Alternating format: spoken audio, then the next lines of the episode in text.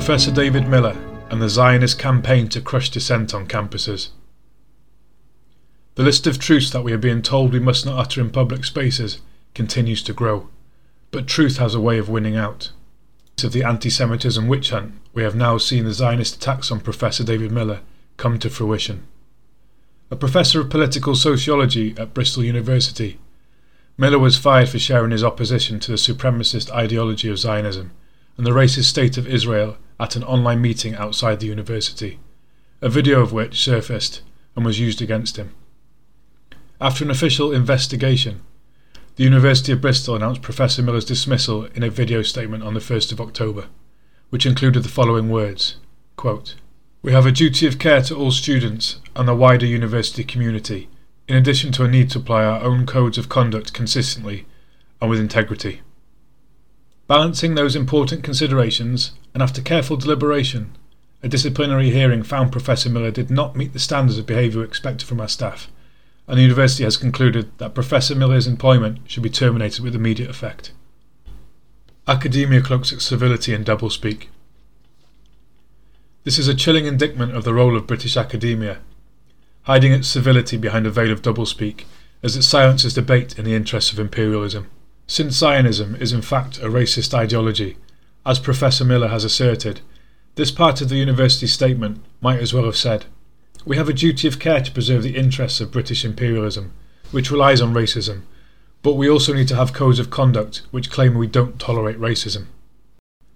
The popular sentiment is opposed to racism, so we must pretend to oppose it also, but in practice we will sideline this principle when it clashes with our real objectives Balancing these considerations means that any staff member exposing a hypocrisy must be quickly discredited and have his job terminated. Zionism is a vital tool of Anglo American imperialism, and our duty is to prop it up by any means necessary. The university's statement went on to say that it, quote, regards the principle of academic freedom as fundamental and would like to reiterate that we take any risk to stifle that freedom seriously. The investigation included an independent report from a leading Queen's Counsel who considered the important issue of academic freedom of expression and found that Professor Miller's comments did not constitute unlawful speech. The Queen's Counsel, was asked to investigate and assess all of Professor Miller's statements, in fact found that none had contained unlawful speech or anti Semitism. This inconvenient report, although mentioned in passing in the university statement, was subsequently ignored both by the university and the imperialist press, so much for upholding the fundamental principle of academic freedom. A concerted Zionist campaign. In a YouTube interview with Roshan Mohammed Salih, Professor Miller explained that the campaign to get him sacked began in April 2019 and had persisted for three years. Until the most recent case brought against him in 2021, previous accusations had been dismissed. Professor Miller made it clear in the interview that the attacks did not come from Jewish students but from the Bristol Jewish Society. This society has relations with the Union of Jewish Students, which is a British branch of the World Union of Jewish Students, a direct member of the World Zionist Organization. Miller believes that the campaign against him can be traced back to the World Zionist Organization. It is absurd to conflate anti Semitism, or more specifically, a hatred of Jews, with the belief that the State of Israel is attempting to silence those who expose the inherent racism of the Zionist ideology and denounce the Israeli state's horrific treatment of the Palestinian people. Zionism, after all, was never a Jewish idea, and it is a known fact that Zionists collaborated with the Nazis during World War II in order to further their goal of establishing a Jewish homeland. In the interview, Professor Miller said that he had anticipated this was going to happen, and that the way in which the investigation was handled was not very appropriate. He maintained that all he did was point to the campaign against him by Zionist organisations on campus, and also make comments about his views on what Zionism is, i.e., a settler colonial form of racism and a racist ideology, as it was used to justify the ethnic cleansing of Palestinians. Professor Miller also pointed out We are living in an age in the world where racism is thought to be a bad thing and should be eliminated, according to the statements of the University of Bristol itself. Surely, rather than investigate whether Miller is anti Semitic for putting forward the view that Zionism is racist, the university ought to be examining the question at issue is Professor Miller right? If the case can be proved, then he is right, and Zionism should be unacceptable on a campus that claims to have zero tolerance for racism. If the reverse can be proved, then Miller would have to suffer the humiliation of being wrong. The loss of one's job, career, and livelihood is a disproportionate punishment for putting forward controversial ideas at a university where freedom of expression, debate, and tolerance are supposed to be encouraged. How can it be that workers' rights can be trampled on in such a way, at the whim of some individuals or groups? This form of punishment is unhinged and dangerous, but is becoming increasingly widespread as the list of things we are banned from discussing, all in the name of inclusion, of course, steadily grows.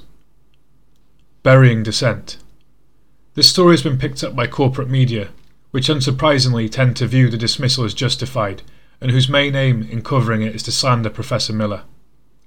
A typical example was published in the Times of 2nd October, in an article that its best to instruct the reader on how to interpret the events in question.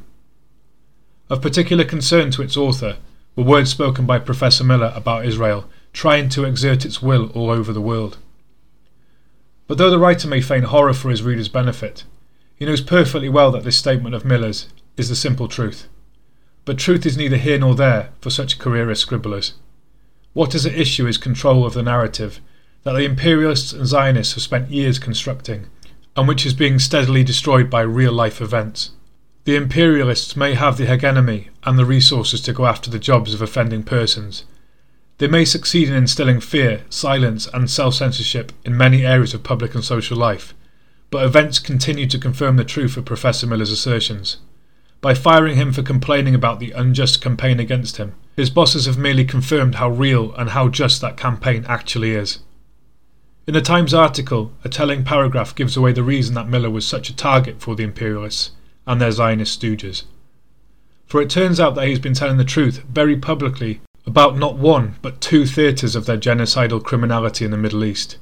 Not only has he supported the rights of the Palestinians and told the truth about Israel, thus earning himself the epithet of anti Semite, but he has also exposed the lies that were told to justify the decade long assault on Syria, making him a Russian proxy, of course.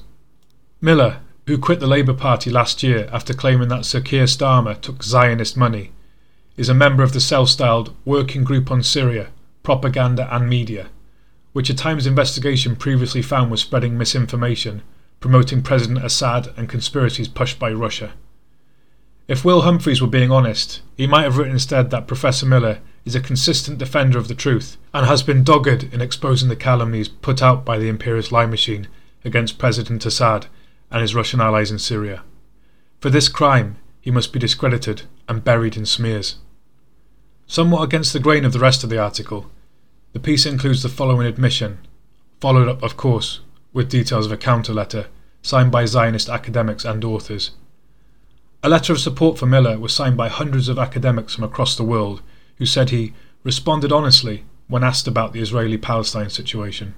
The letter said well orchestrated efforts were made to misrepresent these responses as evidence of anti Semitism, and listening to the calls to dismiss him would crush academic freedom. Professor Miller responded to his sacking by saying that the university has embarrassed itself and the entire British academic sector by capitulating to a pressure campaign against me, overseen and directed by a hostile foreign government. He has promised to appeal the decision and take the university to an employment tribunal if necessary. In standing his ground and speaking up for the truth, even at this risk of his own career, he deserves full support of all progressive people.